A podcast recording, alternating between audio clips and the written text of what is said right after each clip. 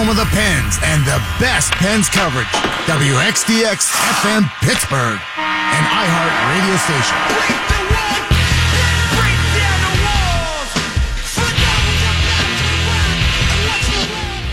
Matt Mertz Plumbing giving you the 5 o'clock hour of the Mark Madden Show. In part, count on a name you can trust, Matt Mertz Plumbing.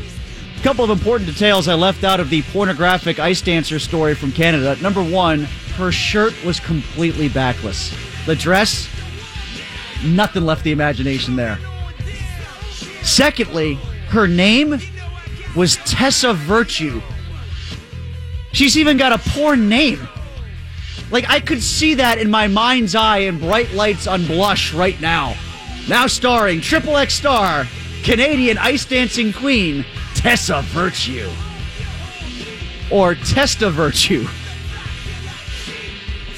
All right, 5 o'clock hour of the Mark Madden Show. Uh, we spent a lot of time, if you're just getting your car right now and you haven't heard our discussion today, since Sidney Crosby finally, finally got his 400th goal. I would have given an Esteban Loaiza drug kingpin ransom for him to get off this goal scoring schneid, and he finally did. Not only getting goal number 400, but also getting goal number 401 on an empty net. Um, I put forth the notion, I did this online too, on Twitter. Uh, let's project a little bit. And the distance in votes here has gotten greater and greater as the show has gone along. But I asked the question now that Sidney Crosby has 400 can we start putting into some sort of statistical frame of reference what it would take for us as Penguins fans to ever acknowledge that Sidney Crosby was as good on ice, on ice only, not the whole save the team thing, although he kind of did that, but on ice only. Sidney Crosby, could he ever be as good as Mario Lemieux? Yes or no? 412 333 WXDX. And, and here's the number projection that I laid out you know, I carried the one and did some long division best as humanly possible. But if you, and this, these are my math skills, so take that, take this with a grain of salt here. But six more years on his average point production total for Sidney Crosby. That gets him to about 600 goals. Mario had 690. That gets him to about 1,500 points. Mario had a little over 1,700. If Sid were to get those point totals, 600 goals, 1,500 points, another cup, maybe two, another Conn Smythe. Would that be enough for you to say his on ice greatness exceeded Mario Lemieux's?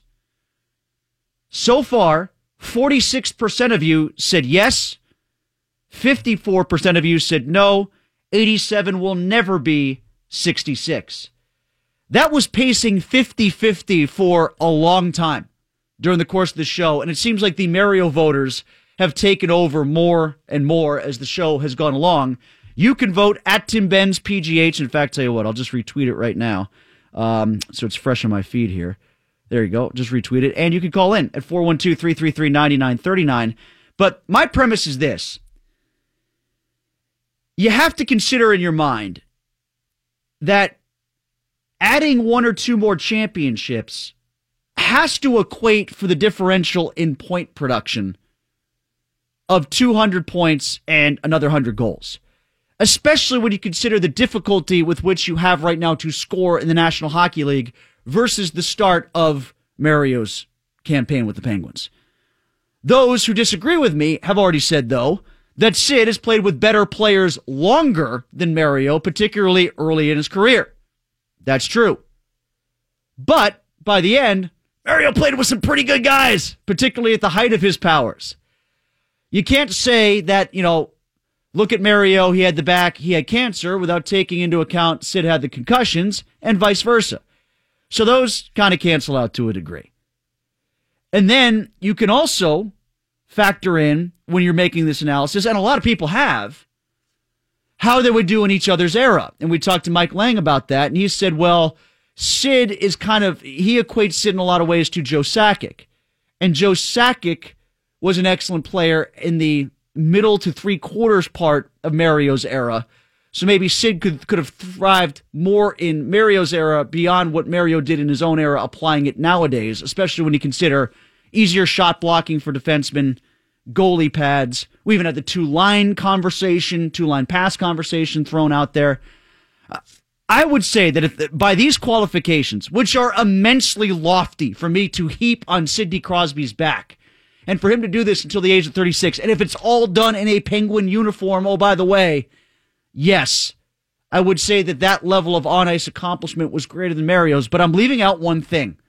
And that one thing is the look test, the aesthetics, you know, the majesty with which Mario played the game as opposed to the workmanlike grinders mentality that so many of Sid's 400 goals have been applied to to get this far up the statistical ladder. So those are my thoughts. Here are the reactions from some other guys who have talked about it. You're going to hear from Mark in his entirety. Mark was on my podcast today on Trib Live, as he always is on Mondays. So we're going to play that whole thing back for you in the five o'clock hour. But this is what he said on this topic. Honestly, Tim, I don't think he can do it.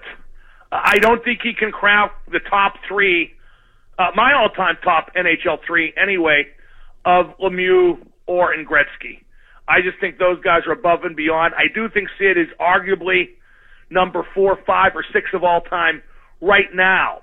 But with hockey being so different, there's no way for him to explode for the stats necessary to climb anywhere close to Lemieux in terms of per game production. And no way to match the memories, the explosiveness, the highlight reel stuff that, you know, Mario compiled when he was the, you know, six foot four shake and bake guy. Uh, you know, before he had the back problems before he became more of a thinking man's player and a pure finisher, uh, of course. But uh, I, I don't think it can be done. Now, there were those who would argue that if Sid won two more cups, that uh, then he would surpass Mario at some level. And I'm willing to watch Sid win two more cups, Tim, and see if what we all think at that point. But uh, I don't think Sid can catch Mario. Okay, that was Mark. Earlier today, you'll hear that interview in its entirety coming up before the top of the hour. And then this is what Jonathan Bombulie had to offer. I mean, I could construct a definition for better on ice, um, under which you could say right now Sidney Crosby, you know, is a better player in terms of a, a 200 foot, you know, two way every zone game. Um, Crosby's defensive play, you know, given how much he scores, I mean, you're you're looking at one of the greatest all around players to ever play the game, maybe the greatest all around player to ever play the game. Um, so you could, if you took a very narrow definition, maybe you could do that. But just in terms of who was the greater hockey player, no, I don't think I don't think Sid will ever touch Mario. All right, so those are our thoughts. What are yours? 412-333-9939. Let's go to Tony, who's calling from Clinton. Hi, Tony. You're on 1059 The X. Hi, Tim. How's it going? Hey, uh, it's good. Did you notice they played Donnie Iris in the arena during that game yesterday? Uh, they're in St. Louis. Yes, they did. Well, it's not a rule. He it's not like he has to only be played in Pittsburgh. He's allowed to be played elsewhere. I didn't know that. They, I didn't know he reached that far. That's all. Well, I mean, I was just, Donnie was Iris. Surprised during yeah during during a Pittsburgh game, I was surprised they played it in in that. Arena. Jesus, you could probably still hear Rusted Root in St. Louis if you wanted to. I was just shocked. Uh, I thought it was cool. Well, I, I, don't think they make the connection that most other people do. Like Donnie Iris is banned during games that the Penguins play. I don't think they take it that far. I, I thought it was awesome. They played it during the Pittsburgh game. What about Sid and Mario, real cool. quick? Uh, Sid and Mario. Well, I, you know what? I don't think uh, Mario would mind at all because Mario groomed him to be. Oh, it's not a mind. I'm not saying like we need Mario's permission to talk about it. I mean, it hasn't gotten to that degree where I needed to ask first, did I? No, no. Oh, okay. All right, good. I'm just, I'm just saying. I mean, he he groomed and groomed him to be one of the best. So I don't. I guess, like the other man said, I think his all-around play, like his defensive play and everything, and his skills are, are awesome. But well, they are. Um, you know, and that doesn't get people to remember you as much as points and glamorous goals, but it is something that needs to be brought in the equation. Jake calling from his car. Hi, Jake doing, bud? Good, Jake. Hey, uh, so uh, you kind of touched on this earlier. I think the voting also shows this. I think a lot of younger guys are going to say Crosby can, if not, is already there. Uh, but I, I, I think the older guys are going to go with uh, Lemieux. Um, and I do think the voting shows because the younger guys were home from school and it was 50-50. and Now the older guys are getting home from work and they're voting. they're voting Lemieux. That's you know what? If I did this, if he got to those numbers and I did this poll six years from now, you know, going on the curve that I laid out there, I bet you it's uh, 54-46 the other way. Because I don't know if I'll make it that long. I don't know about you, but Virgil calling from the hill. If I watch any more Canadian ice dancing, I might have a heart attack before then. Let's go to Virgil in the Hill District. Hi, Virgil. Hi, Tim. How are you? Great. So, if you look at like the Major League Baseball Hall of Fame and how pitchers were, how 300 wins was kind of the the benchmark to get you in. Well, now they don't even talk about wins because it's a useless stat. I'm not saying points and goals are useless, but if anyone goes back and watches the first five to seven years of Lemieux's career, how how the defenses played and how the goalies, some of the goalies, there was probably 15 goalies in the NHL then that were awful, and their pads were weren't as big. I think Mario's going to always have the upper hand because he saved the hockey team here. But I'm sorry, with how much closer checking teams are in this day and age, already for me, if Sid doesn't play another game, he's he's out past Mario because he's smaller. He's not just a goal only first guy and and that's just that's what I see. He's the best grinder and he hates being called that the NHL has ever and will ever see. Yeah, you know, the whole height size thing, and thanks for the call, Virgil. And boy, I hope we never get to the point where we start going back. Like he was talking about 300 wins there for baseball pitchers.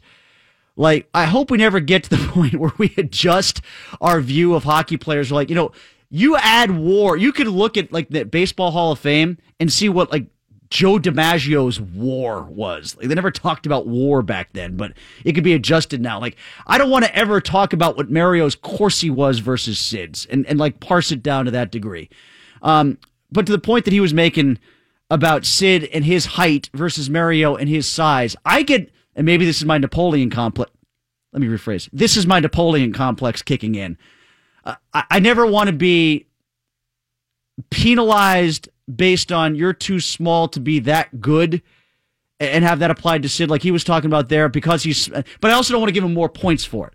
Like this is the old boxing analogy or the old basketball analogy. Give me the good big guy over the good small guy any day. And I think aesthetically when we talk about this discussion, that's why it comes down to Mario so often is that he did everything he did and he could do it with that size and that reach. 412-333-9939. Tweet me at Tim Benz PGH. Um, another follow up on that thought defensively about the Steelers from the Art Rooney II quotes that we were discussing earlier. Uh, that was my column in the Trib today. You can get that at Trib Live. We'll discuss when we come back. And at some point, uh, we will hear from Mark Madden too at 535. But at some point, I got to get to this story about the lions that turned on the poacher. It's magnificent. Coming up before we're done at 6. Tim Benson for Mark Madden. And now the super genius, Mark Madden. Mark, big fan, big fan. Good show. Like the uh, entertainment. There'd be candy bars, lollipops, and the occasional nickel. The X at 1059. Final hour with Mark Madden. Sure, going to hear from Mark in just a little bit. Tim Benz in for Mark. Got a bunch of people that still want to talk about the Lemieux Crosby angle that we've been investigating throughout the course of the day. Uh, quickly, since we got one, maybe two lines open here, um, I wanted to bring up the uh, other stats that I never got to about the Steelers defense, just in the wake of the column that I wrote today about Rooney II's comments surrounding the Steelers defense, where he said, uh, more or less, hey, it's really tough to play defense. Just look at the playoffs last year. And my response to that was, well, if you look at the playoffs, yes, the Super Bowl, there was a lot of scoring. In a lot of playoff games, there were a lot of scoring. Philadelphia only gave up 17 points in the NFC playoffs. The Patriots gave up one touchdown of consequence against the Titans and two field goals in the second half against Jacksonville. So there was more defense being played in the postseason than maybe what Art II was suggesting. Even though Pittsburgh finished in the top 10 when it comes to overall yardage allowed, uh, stopping the run, the pass, and opposing points totals, the stats suggest the unit is better than what it was because per attempt, they were 27th against the run and 23rd against the pass. And I gave you the 25.8 points per game that they allowed during the last seven games. That's six regular season and the Jacksonville game. No, not counting the uh, fumble return for a touchdown that Roethlisberger allowed. I took that off the board. It was still like 25.8, which I believe would have put them at second or third worst in the National Football League in terms of points allowed per game. So, to be honest with you, the numbers don't necessarily reflect the level of defense that was played throughout the season overall from the Steelers towards the end. Nor is it just as easy to say, well, there's not a lot of defense being played anymore, and we do it better than everybody else, or most everybody else, even. Um, you know, at least Rooney allowed that improvements and additions need to be made, yes, But I also think they got to figure out what they are on defense, particularly at the outside linebacker position. You know, they only had 17 sacks from outside linebackers. Previous low in the post Chuck Noll era, 19. So even though they had 56 sacks this year, only 17 came from the outside linebackers. Who are these guys anymore? Are they drop and cover guys? Are they pass rush guys? Are the defensive linemen two gap run stuffers? Are they up the field guys? I just, I think they're confused in their own front seven. Let's go to Johnny, who's calling from his car. Go ahead, Johnny. You're on 1059 The X. Oh, hi, Tim. Thanks for taking my call. Um, I wanted to weigh in on the Sid versus Mario theory. Um, I was I'm a Gen Xer. I was a young man in the early '90s, and I was a Mario guy.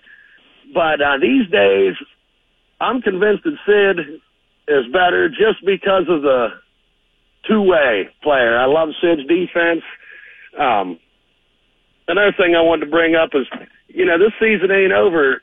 We wanted to change a few more people's minds to sway towards Sid is let's see if we can string together a three-peat or maybe a four. Well, yeah, a three-peat is something very easy would... to identify. You know, if, like I said before, it's one or two more cups we're talking about in the length of his career. You do it consecutively as a three-peat, that stands out a little bit more. And the point about the two-way play is this: uh, not only is it something that he does better, as Jonathan Bombulie was suggesting, than Mario did during points in his career, but also it's more important now it's measured more and leaned on more and just more important with the way the game is to be that good defensively as a centerman. Brad's calling from Orlando. Go ahead, Brad. Yes, I have the, a question about um, Sid and Lemieux. Um, who do you consider better between Lemieux and Gretzky? Gretzky played for the Penguins? I missed that. No, no, no, no, no. I'm getting to a point. Um, okay. I cannot ever consider uh, Sid being better than um, Mario because we don't say that Gretzky's better than Mario, right? Well, I, I always say Gretz, uh, Lemieux is better than Gretzky.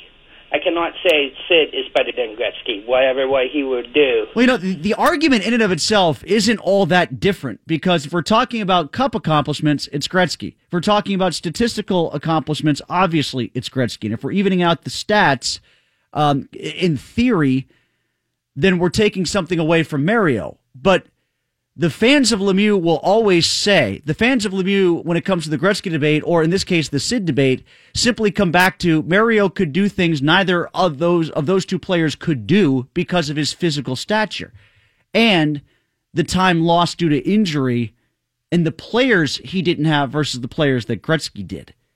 So I, I don't think the arguments are all that dissimilar when we bring up 87 or 99 compared to 66.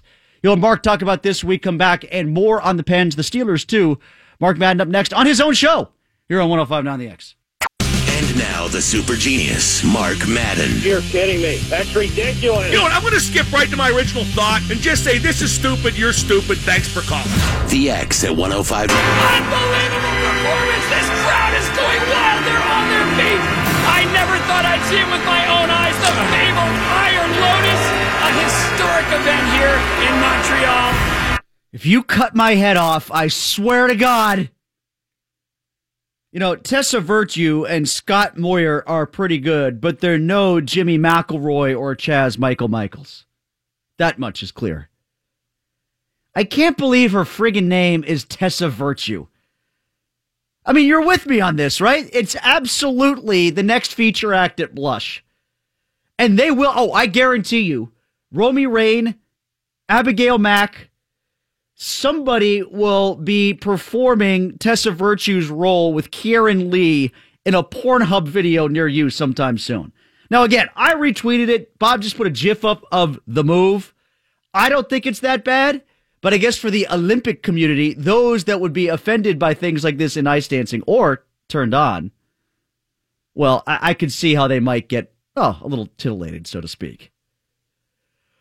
I had a chance to catch up with Mark Madden here on the Mark Madden Show. Actually, before the show even began, Mark and I always do a podcast. As you know, uh, you can now read Mark at Trib Live. You can read me at Trib Live as well. We do a podcast every Monday. It's our Madden Monday podcast. And this is what Mark and I discussed today. First and foremost, talking about the Pens and Sidney Crosby's 400th goal. When, if ever, What would it take between now and Sid's retirement for you, a huge Mario Lemieux fan, to ever allow Sid to pass Mario on the ice? I'm not talking about off the ice accomplishments, strictly on the ice. Honestly, Tim, I don't think he can do it. I don't think he can crack the top three, uh, my all-time top NHL three anyway, of Lemieux or and Gretzky. I just think those guys are above and beyond. I do think Sid is arguably number four, five, or six of all time right now. But with hockey being so different, there's no way for him to explode for the stats necessary to climb anywhere close to Lemieux in terms of per game production. And no way to match the memories, the explosiveness, the highlight reel stuff that, you know, Mario compiled when he was the, you know, six foot four shake and bake guy. Uh, you know, before he had the back problems, before he became more of a thinking man's player and a pure finisher, uh, of course. But uh, I, I don't think it can be done. Now, there were those who would argue that if Sid won two more cups, that uh, then he would surpass Mario at some level. And I'm willing to watch Sid win two more cups, Tim, and see if what we all think at that point. But uh, I don't think Sid can catch Mario. Yeah, and the goal it was kind of funny, wasn't it, Mark? Because two games ago, or sorry, two nights ago, Sid had a chance to bury goal number 400 with a dramatic, typical Sidney Crosby improvisational, thinking one step ahead, shot between the legs opportunity, and it didn't happen. And then he gets 400 in such a typical Sid way, which was be near the post and bang it in. Yeah, Sid has never been about how. He's been more about how many. Whereas Mario was about how and how many. Sid, Sid will cut your heart out. Mario would cut your heart out, show you your still beating heart, shove it back in your chest, and club you over the head for good measure. Like Jim Carrey in Dumb and Dumber. Exactamundo. The, the, the flash level, the eye test level of Mario, it, it's just, that's where Sid just can't catch him. Yeah, because Sid will never be six four. Sid's always going to be 5'11, but to a certain degree, I've loved the nature of Sid being able to. I've heard you use the phrase, and I've agreed with it 100% over the years, being the king of all grinders. He has that power forwards mentality in a skill player's body, and you usually hear that euphemism turned the other way, do you not? Uh, yeah, no question. Uh, he is what he is. It's great I always get in arguments over whether he's better than Gordie Howe. I, I think he is. Uh, Gordie Howe just elbowed people in the face and knocked in 10 foot shots. And he did it for a long time and compiled unbelievable numbers. I, I will say though, Gordie and Sid are at the same level. There's a lot of guys who have these huge numbers like a Jaromir Jagr or a Mark Messier or a Ronnie Francis. And I certainly don't mean to detract from their careers, which were impressive, but a lot of that was due to longevity as much as, if not more, than anything else. What'd you make of these two games collectively, Mark, this weekend for the Penguins at large? On the road, the overtime shootout loss against Dallas, and then what took place against St. Louis on Sunday. Well, the only thing I didn't like about the Dallas game was they were up two nothing, and they just didn't play the necessary proverbial good road game to put it away. Two nothing if you're a good team even on the road against another good team, you should win that game. But they got a point out of it. And then at St. Louis today, I thought Matt Murray played one of his uh, better games, and and Murray's not lost in regulation since returning from bereavement leave. Uh, I thought, you know, what was it, 33 saves? It says here Murray made. So I thought he played well. I thought the Penguins played a better style road game today. The one thing frustrates me about the Penguins, Tim, and I, I've said this often, they never play score in situation. And that is at the coach's behest. The coach doesn't want to play scoring situation. He wants to play the same way all the time.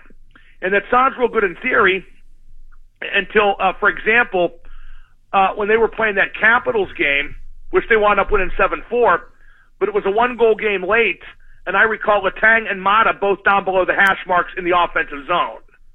Uh, I'm a big believer in playing scoring situation. Mike Sullivan isn't. He's won two Stanley Cups. I have none. I can't argue with them. I still don't think it would hurt to do some of the time. I want to expand on that thought progression, Mark, because that leads into the, as always, inevitable debate about the trade deadline, that so many Penguin fans like to dwell on, even if it's Christmas time. But, you know, the popular name right now is Grabner from the Rangers since they want to sell everybody, right? So Yeah, Grab- they don't need Grabner. Period. Well, right. Well, that's what I'm getting at. Is that Grabner sort of fits into that mold, which is straightforward, lots of speed, maybe not the best hands in the world, but Not really a center, Tim. yeah, he skates, skates, skates. So for all the people that want to see him in a Penguins uniform, I get the thinking because he fits that mentality that you just pointed out. But does he make them better, really? And I don't, I don't know that he does. Well, I mean, would you want to use him at center? I don't think they need him at wing. Do you? No, because isn't that what Bryan Rust already is? Yeah, he's not a center by trade, Grabner. He has 21 goals this year. I think six of them were in the empty net. And now that Sid's on fire with the empty net, who needs Grabner? Yeah, he can actually score when no one's in between the pipes. That's a nice touch. Yeah, I think that uh, I I think the Penguins might not make a deal for third line center. I think they're very happy with the way Riley Sheahan's playing, and he's played real well lately. Had a nice goal today at St. Louis, and uh, I don't think they should give up a say Sherry or Sprong or Jarry to get like a Pageau or a Letestu. I just don't think that's a high enough upgrade for the price paid. I just assume go with Sheahan and then give, you know, Minnesota something token to bring Matt Cullen back as the fourth line center, uh, which I think would help, by the way, but only as the fourth line center. Uh, now, if you could trade some of the uh, resources I just talked about for a Derick Brassard, if Ottawa has a fire sale, then I'm all ears. But I will not trade one of the major assets I just mentioned unless it's a major upgraded center, which again, Pageau and Letestu, some of the other names mentioned would not be. And I think the Rangers won't want way too much for Grabner, mainly because, Tim, I hear they want way too much for everyone. Mark Madden with us from 1059 The X. Catch him daily, 3 until 6 in The X. I'll be in for Mark this week. Mark is on vacation, but joins us here, as always, on Trib Live. Mark, let's get to the Steelers here, and I'm writing in the Trib for Monday about Art Rooney and his comments about the Steelers defense, which is, well, no, our defense wasn't good, but you know what? A lot of defenses aren't good these days. To me, that's not good enough of an explanation. How about you? I think Art meant that as conversational, not analytical. But at any rate, he's totally wrong. Uh, that defense was awful in that Jacksonville game. And I know Shazier wasn't available, but teams have injuries in football all the time. Like Dont'a Hightower at the same position in New England got to the Super Bowl anyway. There you go. And uh, with with the with the Steelers, I think the fact that they really changed their defensive coaching staff around indicates some dissatisfaction with the way things were being taught, and indeed with the style of coach that they were hiring. Because you know they got rid of Carnell Lake, who just wasn't qualified to coach him, never was. Uh, his resume was lacking, and they bring in Tom Bradley, who's a career coach. Uh, I think they need to get rid of Joey Porter and bring in a career coach to work with the linebackers. Look at the guy they brought in to coach the defensive line, uh, Dunbar from Alabama. He's a career coach, not the John Mitchell, you know, who's uh, getting kind of shoved to the side the way I see it as the assistant head coach. Not that he hasn't had a fine career here in Pittsburgh, but I think they're reconsidering what they're looking for in a coach, and as opposed to just mining the old boy network to make sure a Porter or a Lake or a Jerry Olsavsky has a job, they're looking for actual coaches, especially on the defensive side of the ball. Yeah, I look at what Art was saying and I kind of view it this way. Like, you know, let's draw an analogy to a different league. Like in the NBA, you know, the days of the Knicks and Pistons are long since dead. But if you can play good defense in the NBA, it behooves you to help you try to win a championship, even though offense might be the thing. And that's sort of how I view this. Like, you know, uh, the Eagles, you know, the Eagles were not good against the New England Patriots in the Super Bowl. They weren't. They won it anyway. And how did they get there? Because their defense was excellent in the NFC playoff games. The Steelers defense was not. The Patriots defense allowed two touchdowns in a blowout win against the Tennessee Titans and only two field goals in the second half against the Jacksonville Jaguars. Sure, they got there primarily on offense, but give me at least a defense that's complementary in that regard. Well, Tim, let me add this. If the Steelers defense is even a little better against Jacksonville, they make it to the AFC final. Just a little bit better. Jets don't suck. Yeah, exactly. And I, I, know the offense contributed to at least two of those scores against the Jaguars, but still, it's 30 plus against the Jaguars with Blake Bortles. Let's not lose sight of that. Well, Tim, I just hate football. And, and stuff happens all the time to make me hate it even more. For example, Juju Smith Schuster was on Twitter today, and he asked fans to, to name the favorite moment of his career so far. He's been in the league for 15 minutes and he's asking fans to name the famous moment of his career. Uh, for the record, I voted for him having three catches for five yards against Jacksonville in the playoffs. Definitely my favorite moment. And Tim, have I ever been more right than when I said very early in Juju's rookie year, this kid's cute now. He'll be a raging douchebag ere long. Oh no, I've, I've always been with you on that. I've always been. With you. is upon us. I've always been with you on that because I'm around him a lot in that locker room, and what the what the masses don't see is how he is until the very millisecond before the cameras turn on. Oh, I imagine it's absolute douchebaggery. And another thing that makes me hate football. Lane Johnson from the Philadelphia Eagles did an interview where he said, "The Patriots are a fear-based team. We have fun." Oh, really? You won one Super Bowl and now you're the expert on winning? Oh, give me oh, well, break thank there. you for enlightening us. Thank you for shining a, a beacon on on why the team that's won five Super Bowls should somehow pale in comparison to your team, which just won its first and not by a huge margin over the team that won five. Who told these guys they should talk like they know what they're talking about? For the love of God, Tim. Finally, Mark, uh, we brought this up briefly when we were talking about coaching and coaching changes. What are your impressions of Tom Bradley being brought in as the secondary coach, particularly with the Penn State thing hanging out there? Well, here is the thing, Tim, and, and I, I said this on my show, and it doesn't just apply to Tom. Tom's a friend of mine, so I'm not going to talk about the Penn State stuff at all, except for very token mention. Uh, and anybody who, who, there are a lot of guys in the media who are going to be that way with Tom but are going to lie about why. Now, I also think that enough times pass where it just doesn't matter. Tom was in a position of non-administration, non-authority, non-ability to do anything uh, about that, even if he did know about it, which I think, Tim, everybody up there knew. Every man, woman, and child knew to some degree, at least heard the whispers, you know? But, but, but Joe Paterno was the guy in charge. Not only in charge, not only in charge, Mark, but more in charge than those who employed him, and that's the rub. That's well, the right. difference. And, and, and, Joe left an email trail suggesting that he knew, and, and we have no idea what Tom Bradley did or didn't know. And like I said, that's a long time ago. Heck of a guy, heck of a coach, heck of a teacher, heck of an outlook. I think he could be a great sounding board for Keith Butler, the defensive coordinator. I have no problem whatsoever with the hire. None at all. Yeah, I'm not. Look, I like Tom. I did the post game show with Tom a couple years ago. Uh, even he before, was a regular guest on my program a couple years ago as well. Like yeah, a, a, a weekly type thing. Even before I went to Boston, like Tom and I were doing the post game show together. So I mean, I, I'm prone to be in his corner. I still think, like many people up there, as you just alluded to, yeah, Tom probably could have done more. But with that being Tim, said, I'm not even going to say that. The only thing I'm going to go so far as to say is Tom probably heard some whispers. That that's the only thing I could say with, uh, I think, certainty. Okay, well, e- even between the two of us and our opinions there, my grander question is: Is he never allowed to work again? Well, right, right. Should his life be shut down totally because he may or may not have heard some whispers? And I say no.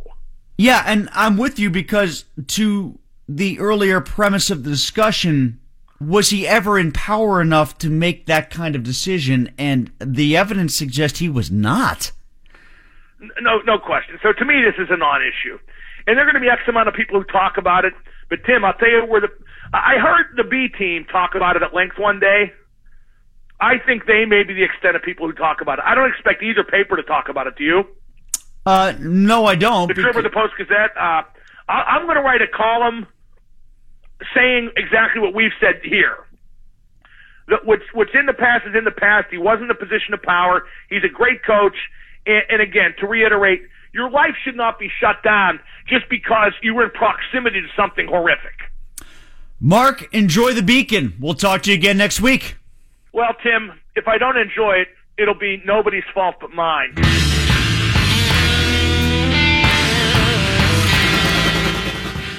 You can hear that podcast in its entirety at Trib Live. We'll check in the Mark again later on in the week. And uh, make sure you are listening tomorrow as we get ready for the pregame show before the Penguins play against the Ottawa Senators. Kings on Thursday from Buford's. When we come back, score one for the Animals. Animal revenge on poachers. Next. And now the super genius, Mark Madden. A lot of funny stuff has no taste. Like, for example, this show. Double M, I just wanted to say how funny that was. Now I'm going to cut you off before you can make a joke. The X at 1059.